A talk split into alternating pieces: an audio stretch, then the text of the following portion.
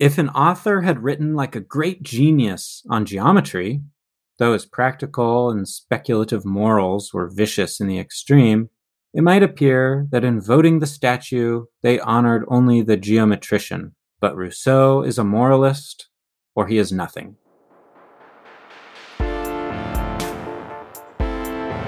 Hello, my name is Ryan Hamill, and I'm one of the hosts of New Humanists, the podcast of the Ancient Language Institute. I'm here with Jonathan Roberts, my co host and co founder of the Ancient Language Institute. We are on a quest to discover what a renewed humanism looks like for the modern world. Jonathan, welcome back. Good to be with you. We're taking a little break from our series on Livy, No Republic Was Ever Greater, back to what you might call our regularly scheduled programming, which is just kind of a, a leisurely amble through all sorts of books and essays and letters and just ways to think about what a renewed humanism looks like for the modern world. And a large part of that leisurely amble has been working through the anthology, The Great Tradition, edited by Richard M. Gamble, which I usually pitch whenever we do a reading from it, but I want to spend a little more time reintroducing it today just because I'm part of a lot of Facebook groups and stuff where people gather digitally to talk about the humanities, the liberal arts, classical education. And a recurring question for parents and teachers that I see come up over and over again is I just learned about the classical education movement. What should I read first? and people are in general pretty quick to recommend oh this you know groundbreaking book about classical ed uh, and people have their little debates about which one is the best intro to classical education but whenever i see those posts and have a moment to respond i always recommend this book the great tradition for a few reasons one is because it's primary sources and it's just 99 times out of 100 better to go back to primary sources than to something newfangled. Granted, some of those newfangled things will become primary sources, uh, and the ultimate distinction between a primary and secondary source is a little specious. But there's you run a very, very, very small risk of reading something more important than Edmund Burke if you read something published after the year 2000. You might, I'm sure something has been written. I'm not sure. There's a possibility that something has been written in the past 20 years that will end up being more important than Edmund Burke. I'm open to that. But it, the fact that what you have in mind is going to be that thing is not likely. So that's that's one reason. But another reason is I think a lot of people kind of piously know that they should read primary sources, but they don't know where to start. And this book is just such a fantastic selection and it's really tightly focused. So for anybody wondering, and not just about classical education, someone who wants to kind of get back into the humanities or knows that they need to brush up on the liberal arts, this really is the book for you. I was not paid to say this, but it's just so good because it it is both tightly focused but also ranging and across history quite ranging from the pre-Socratics all the way through 20th century. So I just really highly recommend it. And as people might remember, you and I have been reading it from back to front. And so we started with Voegelin in the late 20th century. And we'll get to the pre Socratic Greeks eventually. We're making good progress.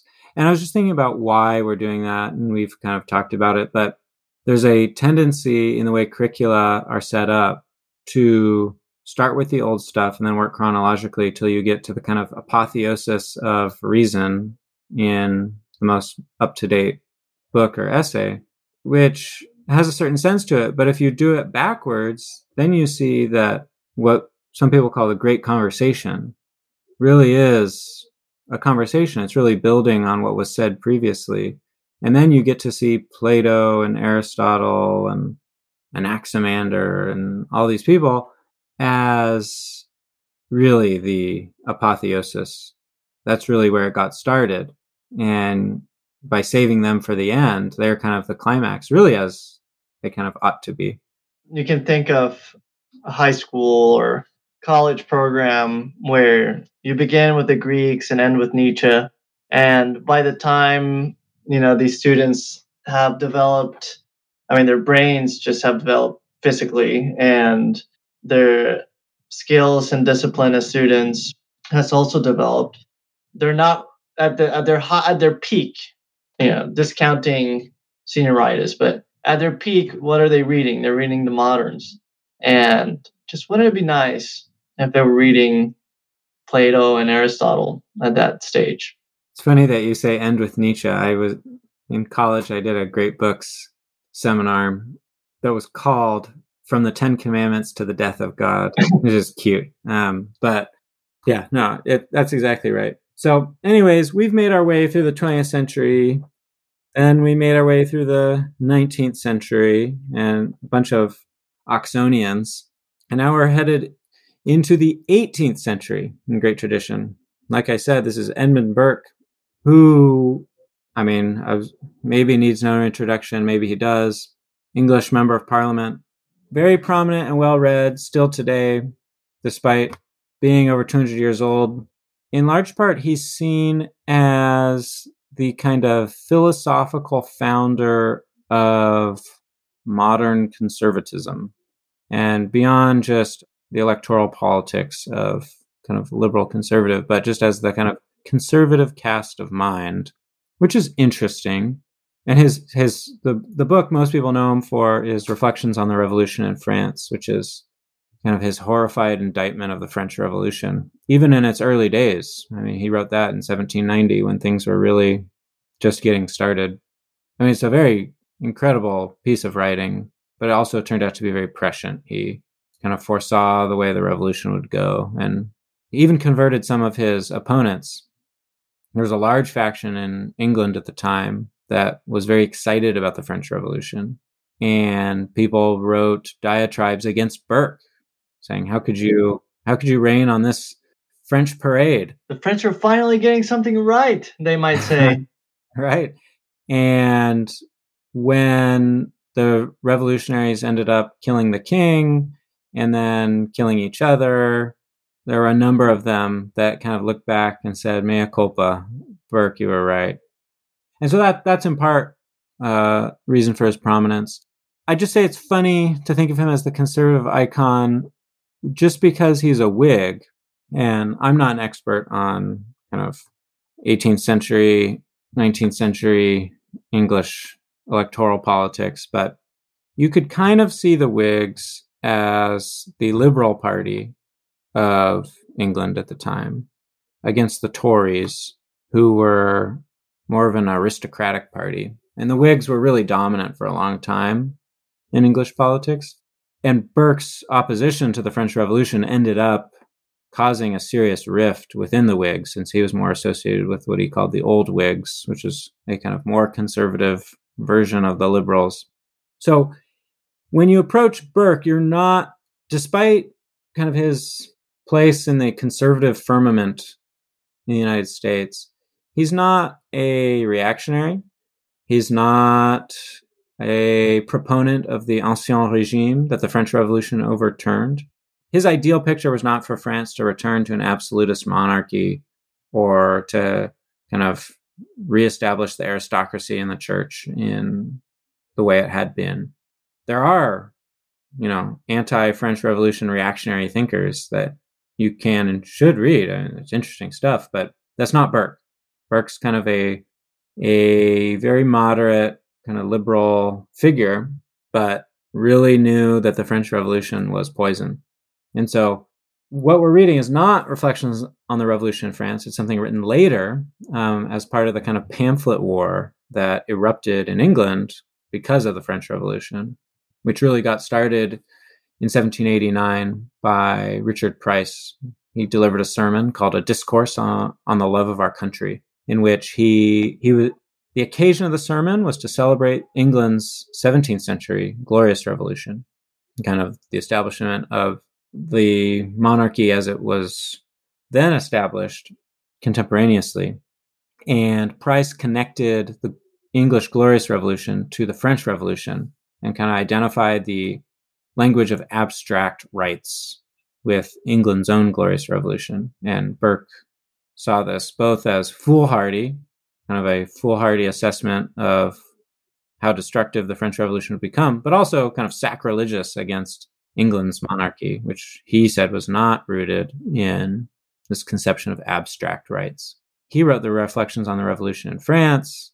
There were a bunch of responses to that. Mary Wollstonecraft was one. Thomas Paine was another, both opponents of Burke's. But a lot of French conservatives and reactionaries appreciated Burke's reflections. Francois Louis Thibault de Menonville wrote him a letter asking for more, and that's where we get Burke's 1791, still, relatively speaking, early on in the French Revolution. A letter to a member of the National Assembly. That's the revolutionary government in France. And so you still have non revolutionary people opposed to the revolution in the National Assembly, which is going to generate the murderousness in part of the French Revolution later on, but kind of already underway. And that letter is very long. We have in the great tradition a short excerpt from it.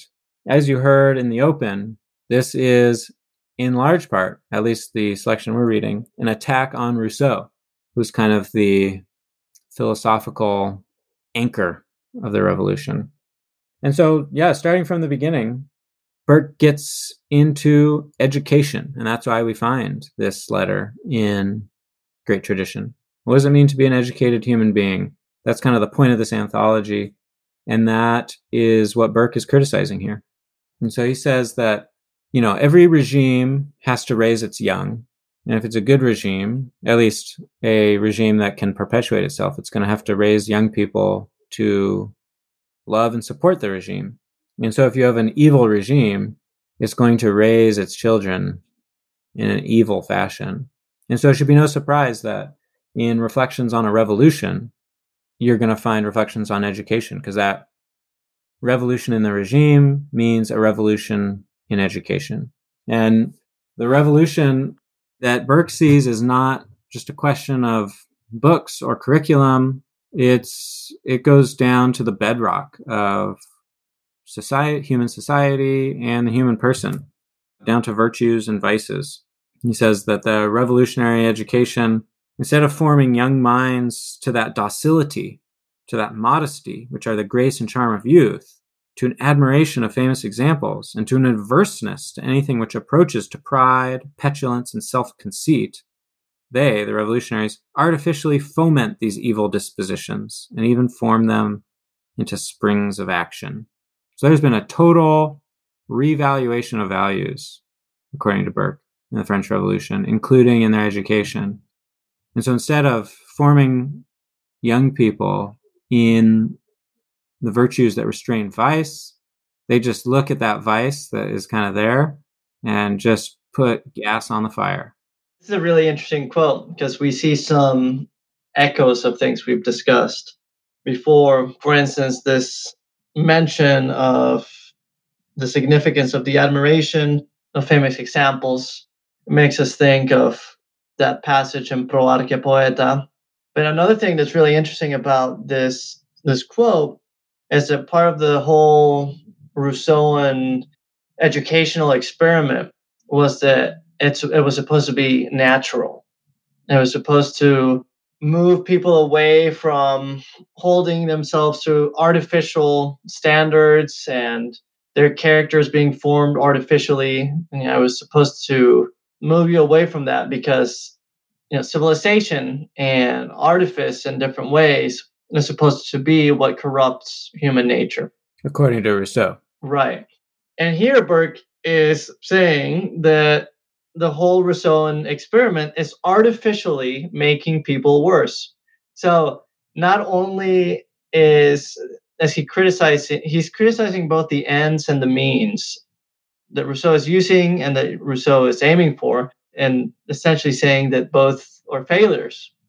The the means are bad, and in fact, they're not what they claim to be. They're artificial. They're not natural, and they do not lead to virtue, but to vice. Right, and so someone a kind of Rousseauian responding to Burke might say, "Well, you just don't like the fruit of the revolution because you're a reactionary."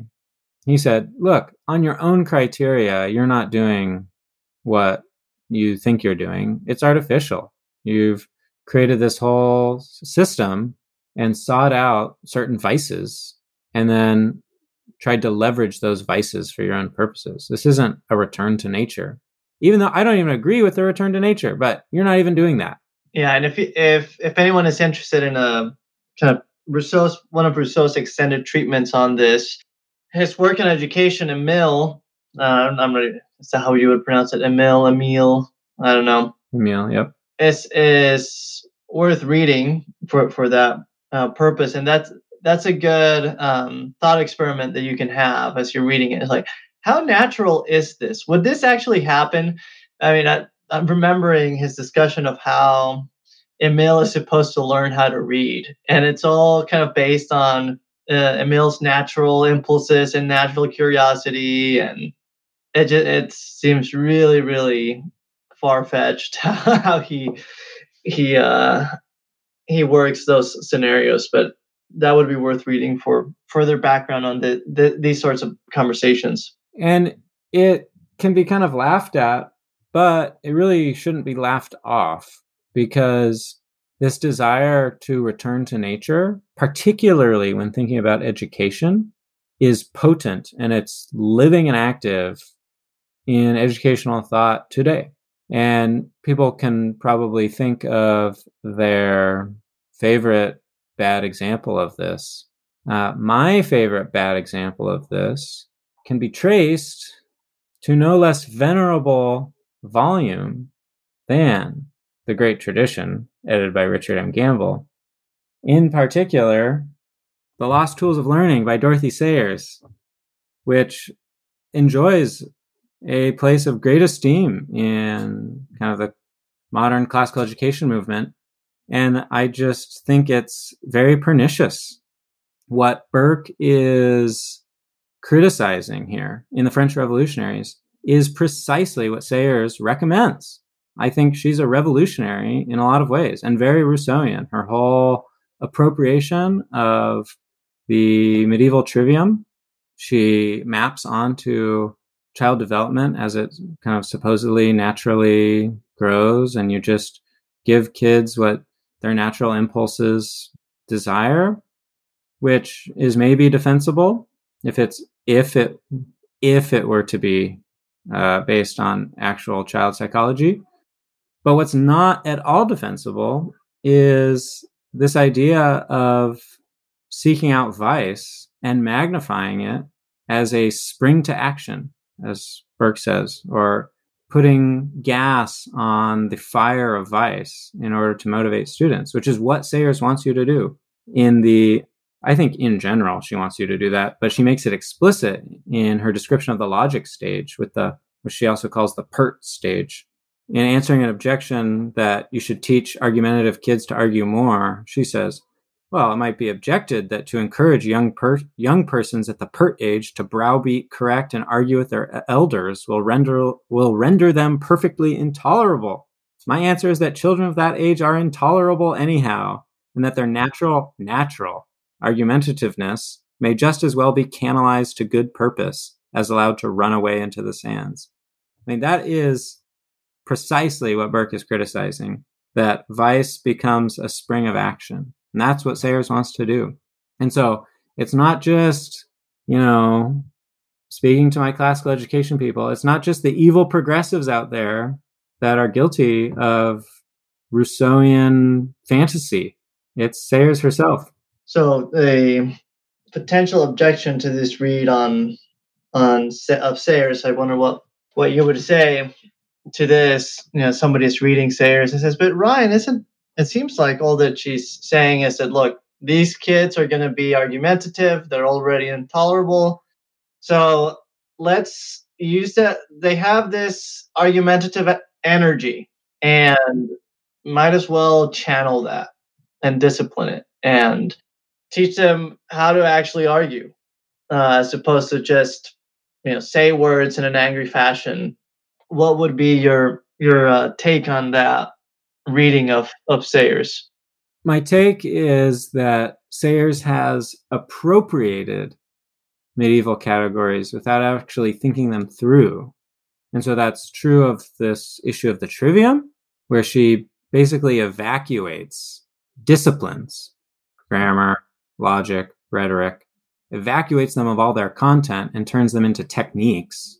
And she does that similarly with virtue and vice. She doesn't really have a concept of virtue and vice. There's a big difference between canalizing vicious instincts into a spring of action and using it to motivate people versus disciplining vice and teaching students continence so that they can then develop the virtue of temperance. That is not in the picture for her. All this language appropriated from medieval and classical thinking without any of the real content behind it. And that vision of that classical and medieval vision of and thinking behind virtue and vice is present here in Burke, and it's just woefully absent in Sayers. It's interesting that Sayers comes up in the in this episode that deals with Rousseau in part because Rousseau came up briefly, I think, when we were discussing Sayers. And if there are any regular listeners, they will see why. For the same reason that we would bring up Maria Montessori.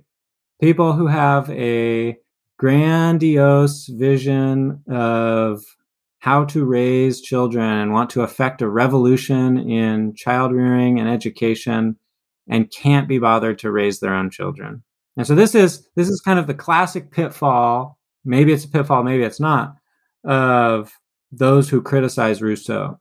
Rousseau is a very subtle thinker, a very brilliant writer, extremely learned, very impressive, very impressive philosopher. And it's really easy to kind of let yourself off the theoretical hook and not deal with his arguments by resorting to ad hominem. And so there's ad hominem aplenty in this selection. It's a polemical work. Burke wants to motivate French conservatives to basically stage a counter revolution. And so it's a polemical work. And so he knows he's using ad hominem against Rousseau, who abandoned his children, but he defends it. He defends the ad hominem explicitly. And that's what I read at the beginning. Classic question of can you separate the artist from his art? Oh, this, you know, movie that or Harvey Weinstein produced, like, I can't watch it anymore. He's evil. I mean, that that's a perfectly acceptable qualm to have and thing to argue about. Can we, you know, can we read the poems of Ezra Pound, even though he's a fascist or something? And Burke says, look, if it's a geometer and he lived an evil life, don't talk about his evil life. Talk about the geometry. There's just no relation between these things. But Rousseau is different. Rousseau is a moralist or he is nothing. And you simply cannot, this is my gloss on Burke. You simply cannot blind yourself to the fruit from the tree. This is Jesus' proverb judge a tree by its fruits. And so if you look at the moral fruit of Rousseau's life, having five children out of wedlock and then just abandoning him to a foundling hospital where, I mean, it would honestly surprise me if they survived. It when you see evil fruit like that, you can't just disregard it in the case of a moralist. And that's what Rousseau is. Burke has this quote. Um, he says, Your assembly, knowing how much more powerful example is found than precept, has chosen this man by his own account without a single virtue for a model. And it's almost as if Burke is, is saying, Do you think this is an ad hominem? How about you read his own writings on himself? yeah. But it seems like the Rousseauan project wants to kind of get rid of the weight that any of these moral critiques would have. Because, look, I'm just acting according to nature. And that's why at the end, and we'll get to this at the end of this selection, what seems to be the implicit conclusion of Burke is that only violence, only force can stop the revolution and overturn it. You can't argue you can't actually argue for a counter revolution, not to the revolutionaries. To people on the fence, sure, there's a role for discourse to play, but you have to use power, naked power, in order to stop the revolutionaries because they have totally abandoned all the standards that you could appeal to. That's the whole point of their revolution. He says their great problem, and here he means problem like uh, task. Their great problem is to find a substitute for all the principles which hitherto have been employed to regulate the human will and action. So the revolutionaries have totally changed their value system. And so having done that, you can't actually you cannot actually appeal to them on the basis of normal human morality and virtue. It's impossible. The revolution is against precisely that moral system. Yeah, and perhaps a way to kind of pin down what exactly is this principle that Rousseau has you know bewitched people with. This is how uh, Burke puts it.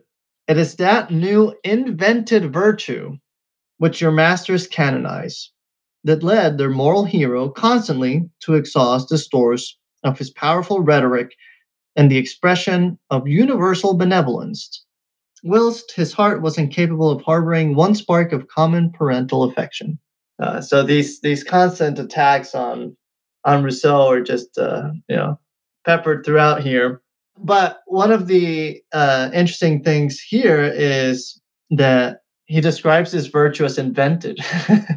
Again, kind of poking at. I think I think this is just a very clever rhetorical move that Burke deploys again, because he, he's again saying this is not not coming from nature. This is made up.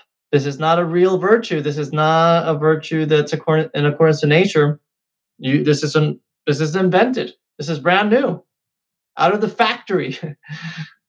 and like, let's just think for a second.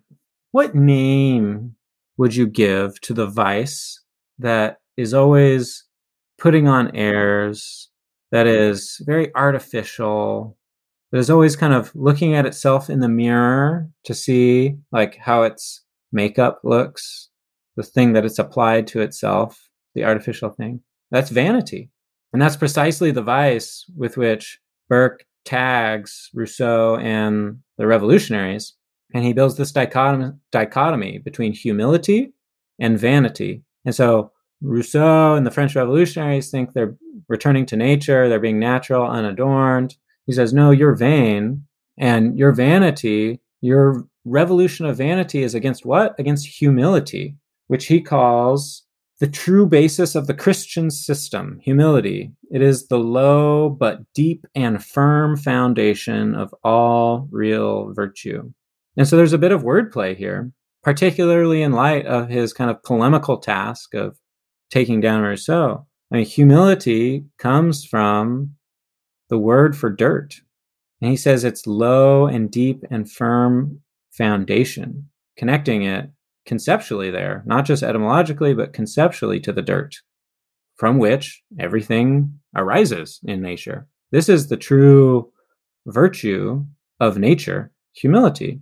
And Christianity is the religious system that truly honors nature, contrasted to the French revolutionary system, which is vain and artificial uh, because it's in opposition to that. That's that's kind of the implicit argument sometimes explicit, sometimes implicit argument that he's setting up here. Yeah, and this is what this is what he does with the image of the bear, right? He after making this point, you kind of realize, but wait, isn't like parental love such a natural thing? And so he says, the bear loves, licks, and forms her young, but bears are not philosophers. Vanity, however, finds his account in reversing the train of her natural feeling. Thousands admire the sentimental writer. The affectionate father is hardly known in his parish.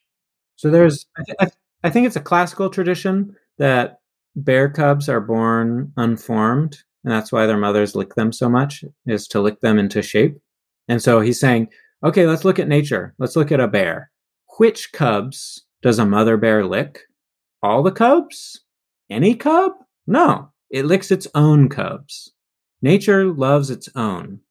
And is there a possibility, in theory, of of kind of working up the ladder from the love of one's own to the love of of all, of a more a more universal love? Sure, in theory, you can do that.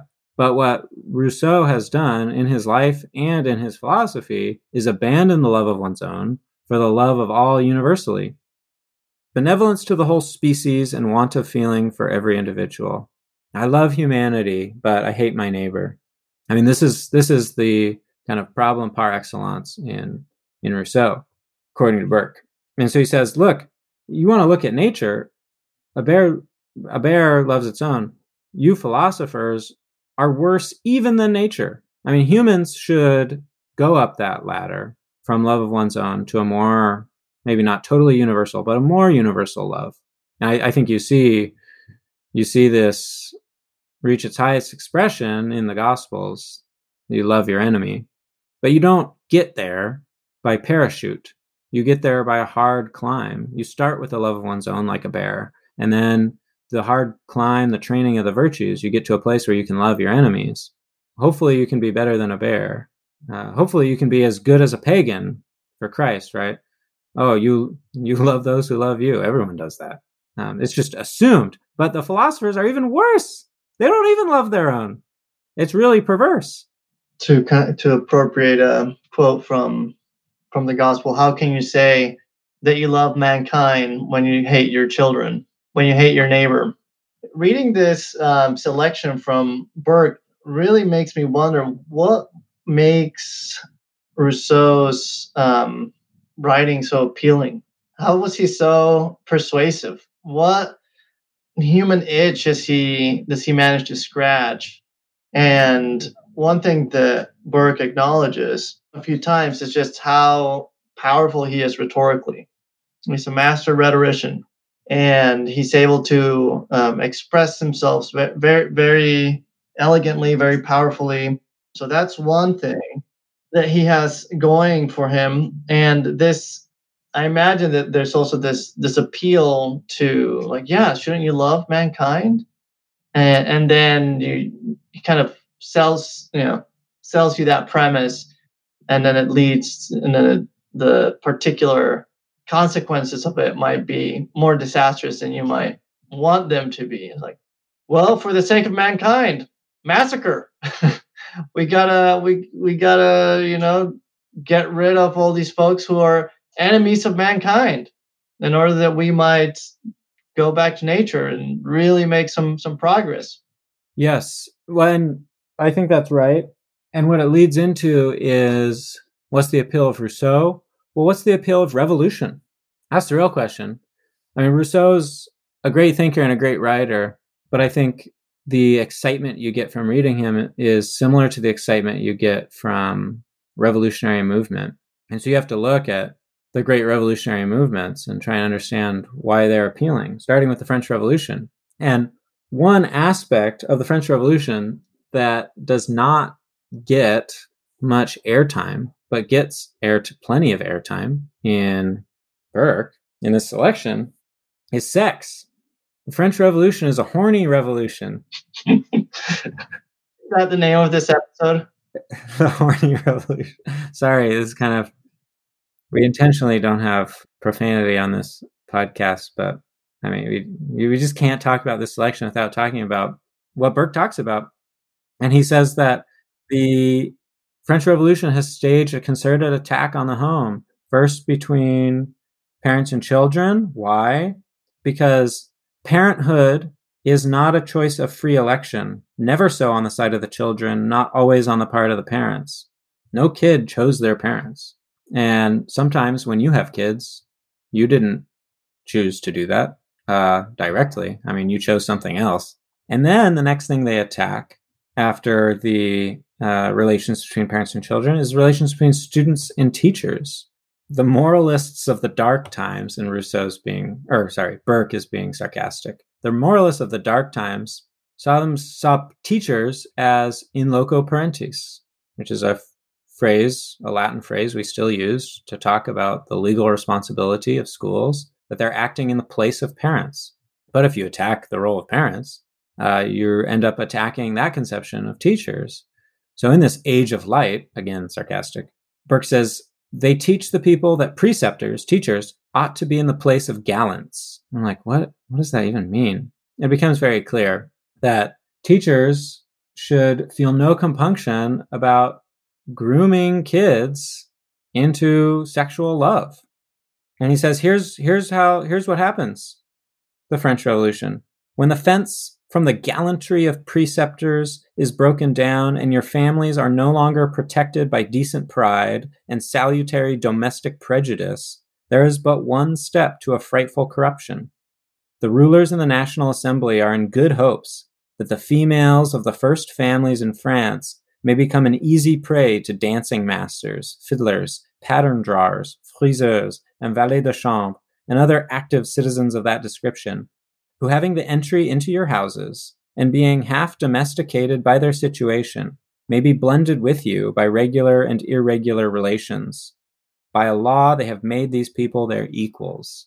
And so the egalitarian character of the French Revolution is meant to cause a great sexual leveling in French society so that servants can get into the houses of the aristocratic families and kind of drop a nuclear bomb on on the family situation by seducing the women. And uh, one thing that you see in in this selection that you read is you see a very similar a very similar thing to what we already discussed, which is you have this abstraction, you know, the love of humanity, and pitted against a, a concrete reality you know your your neighbors your children. And then once again for instance with with the children and the parents you have an abstraction you have choice election and not not that the you know any of those things are bad in themselves but it seems like that rousseau is pitting putting these abstractions against concrete realities maybe Rousseau isn't doing it directly, but this is just the natural result of these oppositions. And they, the concrete, concrete realities like parenting, natural family structures end up end up losing and the and the ideals end up end up winning and so then in answer to your earlier question jonathan What's the appeal of Rousseau? Well, what's the appeal of a revolution? The answer that Burke's laying out is desire. And I think that answer captures the kind of two, at least twofold character of revolutions. Because desire, I mean, that's kind of abstract. Make it specific. Sexual desire. So a total loosening of um, sexual morality. And secondly, economic desire. That's kind of a weird way to say it. Desire for money. And so revolutions are also a question of class. In large part, the French Revolution was led by the bourgeois class, this kind of rising capitalist or proto capitalist class that wanted to take political power to, to kind of correspond to the them being at the commanding heights of economic growth over from the aristocracy. And so people hear bourgeois and they think kind of staid and conservative. But in the 18th century, the bourgeoisie is highly egalitarian and democratic because these are people with no family background to speak of who think they should be running France. Because who runs France? It's people who can, you know, trace their genealogy back to a thousand years back versus, oh, I'm a, you know, I'm a shoemaker I think I should run France. That's inconceivable until this moment. And so you see a similar thing with the Bolshevik Revolution total loosening of sexual morality and a class war. So um, it almost sounds like it really isn't about these grand abstract ideals. Uh, they kind of seem to work as um, cover, as like cosmetics for the real human impulses that will will reign the day. The heart is desperately wicked. Who can know it? One of the important ways to rule your desperately wicked heart and gain the ascendance over it is through taste.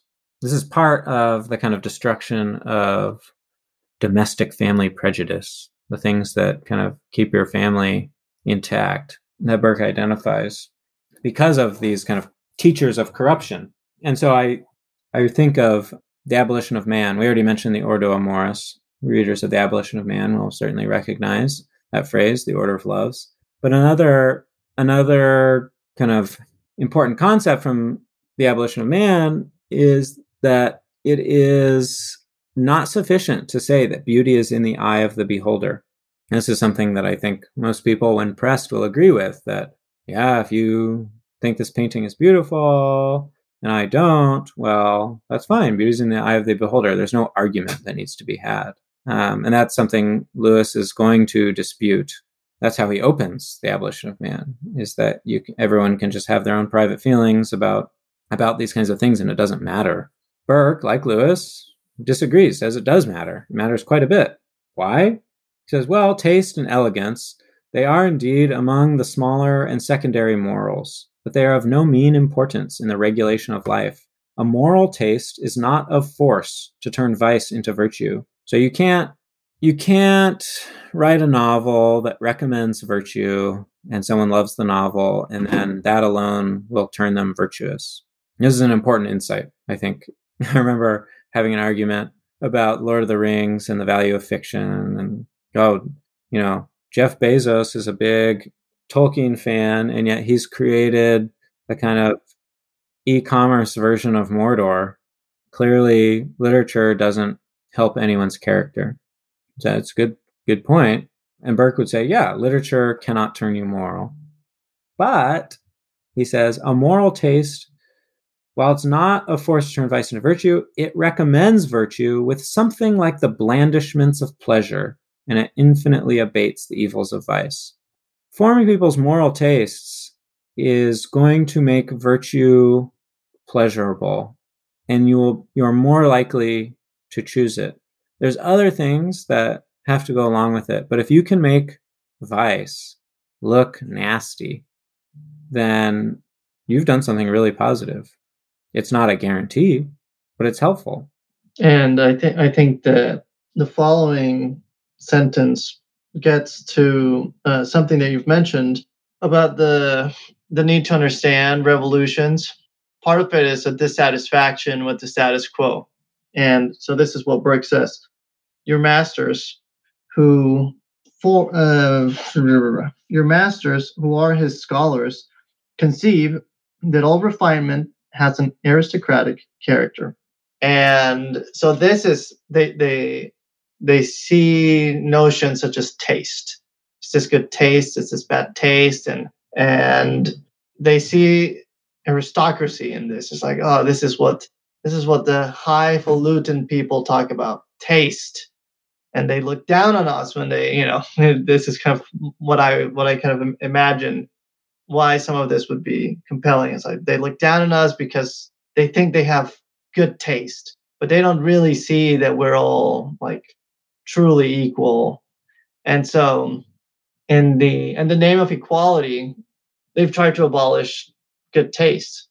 Yep, because the French Revolution is an anti-aristocratic revolution and it's aristocracy that cultivates taste above all. And what's remarkable is that you could call, at least at this time, France the nation of the greatest taste in all of Europe. I mean, just think about what the Bourbon monarchy produced from the architecture of Versailles, music of Couperin, literature of Corneille, Racine, Moliere. I mean, you have just this unimaginably rich outpouring of refined beautiful, sophisticated culture.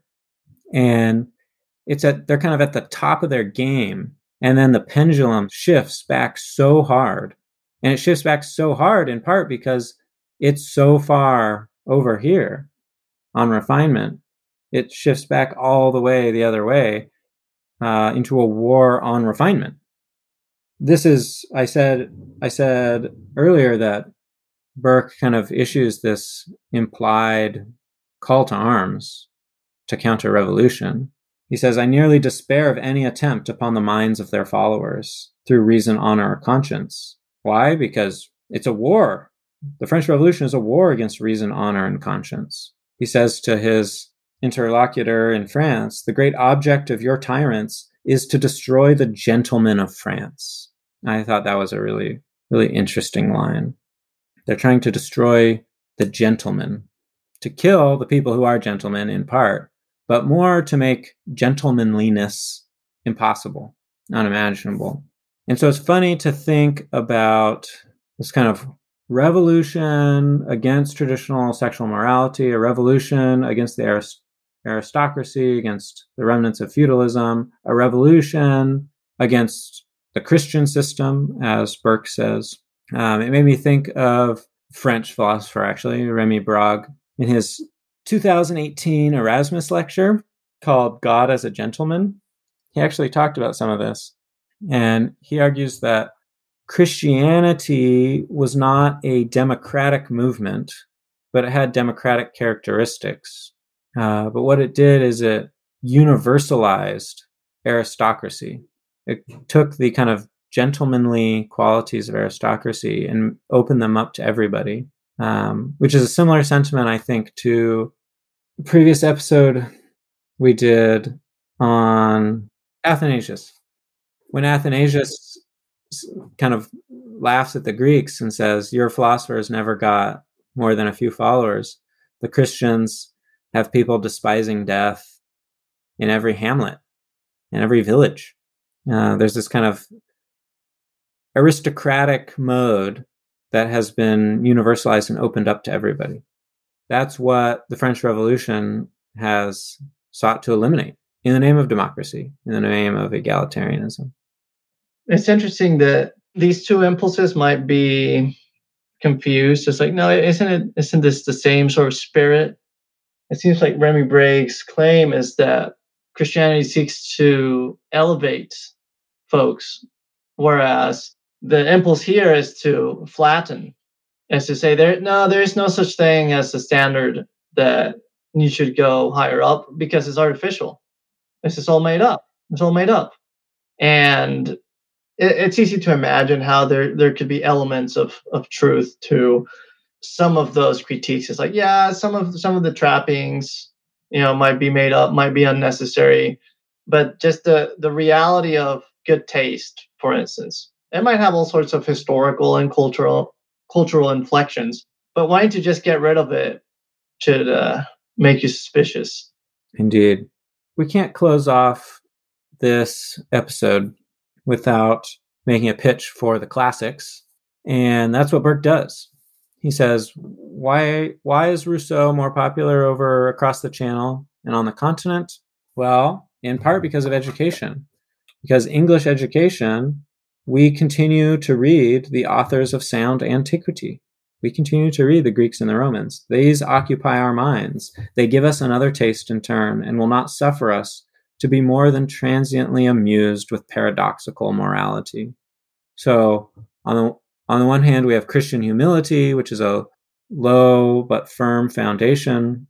Uh, and we also have the writers of sound antiquity who whose wisdom we've imbibed. And so when someone like Rousseau comes along and pitches a return to nature, we can we might be amused for a second, but ah, not for long. When he's discussing this in the, the quote that you just read, it also indicates that they are so the they are wanting to get rid of a certain taste system, but Rousseau knows what's appealing to you know, to his audience, and he is appealing to their taste. Is basically what Burke is saying, and that's where he when he, he when he's discussing like well why is why has he prevailed so much with with your folks and not so much with our folks? And it's like well we basically we we have good taste. Our taste has been formed in this particular way. And so he's not he's not winning over here. Whereas he's winning over there be, and, and it's it's related to this taste question yeah that's that's very insightful that you know by imbibing the writers of sound antiquity we've made virtue pleasurable and so when someone when a preacher of viciousness like Rousseau comes along, it can't really get a foothold because people kind of look at it and just sneer and laugh. Yeah, and one really good line here from Burke, following up from from where you just read. He says, "It is not that I consider this writer as wholly destitute of just notions. Amongst his irregularities, it must be reckoned that he is sometimes moral, and moral in a very sublime strain, but the general spirit and tendency of his works is mischievous, and the more mischievous for this mixture. For perfect depravity of sentiment is not reconcilable with eloquence, and the mind, though corruptible, not complexionally vicious, would reject and throw off with disgust a lesson of pure and unmixed evil. These writers make even virtue a pander to vice. So in his in his assessment of Rousseau, it's the mixture that makes him especially pernicious. And that's what would make him persuasive as well. It's like, oh, did you see? Yeah, I mean, this this is obviously right. There's enough virtue to lure you in. And so then even virtue is has become a tool of vice. Well, I'll close off with a final quote. He turns to terror, the kind of state terror of the French Revolution. And it's a powerful, it's a very powerful line. And I think it captures what I think is probably the threefold character of a revolution, which is this a sexual revolution, a class revolution, and then ultimately a religious revolution. Because the French Revolution was, at the end of the day, a revolution against Christianity. And you see how they desecrated churches, renamed the calendar, etc. And here's what Burke Burke says: Why why why a revolution is necessarily religious. Your despots govern by terror. They know that he who fears God fears nothing else, and therefore they eradicate from the mind, through their Voltaire, their Helvetius, and the rest of that infamous gang, that only sort of fear which generates true courage. Well, thanks for joining us on New Humanists. Uh, pleasure as always. We will talk to you again soon.